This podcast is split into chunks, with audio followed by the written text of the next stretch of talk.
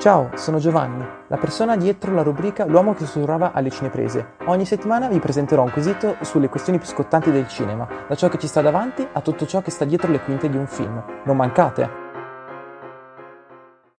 Ciao a tutti e benvenuti in questo nuovo episodio di L'uomo che sussurrava alle cineprese. Oggi, 19 luglio, voglio fare una sorta di sequel di un podcast che avevo già fatto. Infatti, se vi ricordate, qualche settimana fa avevo fatto un podcast in cui andavo a parlarvi di un po' delle giovani star di Hollywood, o meglio, avevo fatto un articolo in cui facevo un elenco di alcune giovani star da tenere d'occhio perché probabilmente grandi protagonisti della Hollywood di domani, mentre nel podcast avevo fatto più un ragionamento sul ruolo dell'attore di oggi, di come i social network abbiano influenzato anche la percezione dell'attore.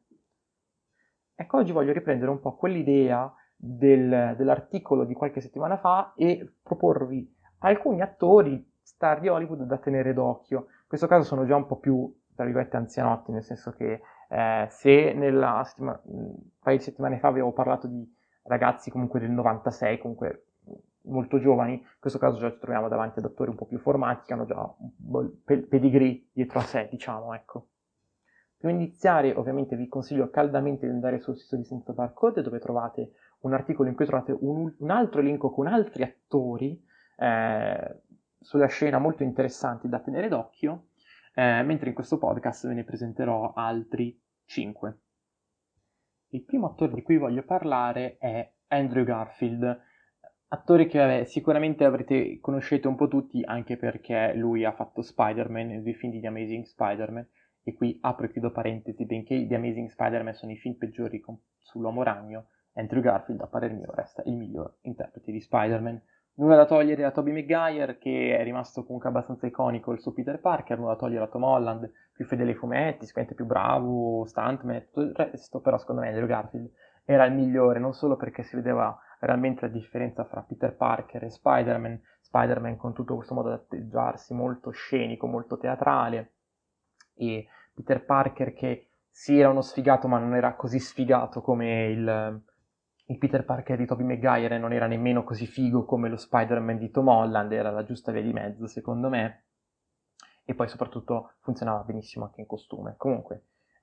chiusa parentesi, oltretutto lui funzionava anche benissimo la storia con Emma Stone, insomma, secondo me Andrew Garfield è un attore molto sottovalutato anche come Spider-Man in generale, è un attore molto sottovalutato in generale perché purtroppo dopo The Amazing Spider-Man non è che abbia fatto molto tanto, anche perché comunque lui più interviste ha dichiarato come la produzione di questi film l'abbiano portato anche alla depressione, soprattutto al licenziamento. Il suo rapporto con Sony si era incrinato molto dopo il secondo film e questo l'ha un po' portato lontano dalle scene. Poi ha fatto Hacksaw Ridge di Mel Gibson, che è un film molto molto interessante, molto carino, dove lui è molto bravo, però non è nulla di che. E adesso diciamo che pian piano sta ritornando un po' alla ribalta con dei piccoli progetti interessanti. Ad esempio Mainstream, film con Maya Hawke, che tra l'altro ve ne parlo nell'articolo che trovate sul sito, un film che va a raccontare un po' la realtà degli influencer, dei social network, in un punto di vista particolare. Diciamo che Andrew Garfield è molto bravo in questo film, anche se alcune cose sono un po' troppo in generale, però è molto bravo, soprattutto nel finale, dà un'ottima performance. Il film in sé non è niente di spettacolare, però vengono tirate in ballo alcune tematiche molto interessanti. Secondo me Andrew Garfield e anche Maya Hawke brillano in questo piccolo progetto. Un altro film su cui sto lavorando è che oggi, il 3 di giugno, ci ho messo un po' a leggere la data perché ne sto registrando tipo 5, ho registrato non so quanti podcast in un giorno e continuo a dire date diverse, quindi oramai ho perso la concessione del tempo. Comunque, questo nuovo film su cui sto lavorando è Andrew Garfield, cui oggi 3 giugno sono uscite le prime foto, sia di Eyes of Timmy Fay, che è un film con Jessica Chastain, tra l'altro, un film che dovrebbe raccontare la storia di questa coppia di televangelisti. Online non si sa molto altro, ho trovato questo e già questo mi incuriosisce molto, anche perché la religione in America è completamente diversa dalla concezione della religione che abbiamo qui in Italia, molto più, in America è molto più spettacolare, molto tenente di più allo show, eccetera, quindi sono curiosissimo di vedere come sarà questo film. Oltretutto lui sarà nella serie HBO diretta da Luca Guadagnino, quindi affiancato da un grandissimo cast, perché i rumor parlano di Kate Blanchett, Ralph Fiennes, quindi insomma un cast molto molto interessante in cui secondo me Andrew Garfield non sfigurerà, anzi. E poi dovrebbe essere protagonista anche di questo film che si chiama Tick Tick Boom, che dovrebbe essere l'esordio alla regia di Lin-Manuel Miranda, che è oramai un po' il jolly quando qualcuno vuole fare un musical oggi, che per chi non lo conosce sostanzialmente è il creatore della nuova versione di Hamilton, quella che si trova anche su Disney+, un attore molto molto bravo, soprattutto per quanto concerne il musical, e che adesso è veramente sulla cresta dell'onda, avrà non so in lavorazione quanti progetti fra Disney, Netflix e quant'altro. Il secondo attore di cui voglio parlare è un attore non attore in realtà, perché voglio parlarvi di Harry Styles. Sicuramente tutti lo conoscete Harry Styles, o per gli One Direction o per la sua carriera adesso da solista, però Harry Styles di recente si è dedicato molto anche alla recitazione. In primis ha partecipato come attore, tra l'altro non sfruttando la sua popolarità, anzi ha fatto dei casting ed è stato assunto perché era bravo e basta, in Dunkirk di Christopher Nolan, e diciamo che come esordire in un film di Nolan direi che è un grande inizio. Il suo personaggio non è un granché, ma diciamo che nessun personaggio in quel film brilla particolarmente a causa di una sceneggiatura un po' così, però devo dire che Harry Styles fa il suo sporco lavoro e porta a casa un'ottima performance. Ma adesso in questo periodo è molto attivo per quanto concerne la recitazione, tralasciando la sua apparizione a Saturday Night Live, che secondo me è stato bravissimo, ha portato proprio quella charme, quella personalità molto inglese che funziona, lui la porta abbastanza bene, vi consiglio di recuperare le clip su YouTube, ma oltretutto è protagonista del nuovo film di Olivia Wilde, che adesso sembra un po' la regista sulla cresta dell'onda, che ha fatto Booksmart, che è un film molto carino, una commedia adolescenziale molto interessante che vi consiglio. Comunque adesso sembra che debba dirigere il nuovo film su Spider-Man, lo spin-off su Spider-Woman, e adesso dirigerà anche questo Don't Worry Darling con Harry Styles e Florence Pugh, che oltre ad essere nel nuovo film di Vedova Nera è anche protagonista di Midsommar di Ari Aster, che vi consiglio caldamente, e anche questo film sembra molto molto interessante. E oltretutto condividerà le scene con un'attrice di cui adesso vi voglio parlare, ossia Emma Corrin, che sicuramente conoscerete per aver interpretato la principessa Diana nella serie di The Crown, che è un po' oramai la serie che lancia tutti i giovani attori inglesi di talento insieme a Sex Education.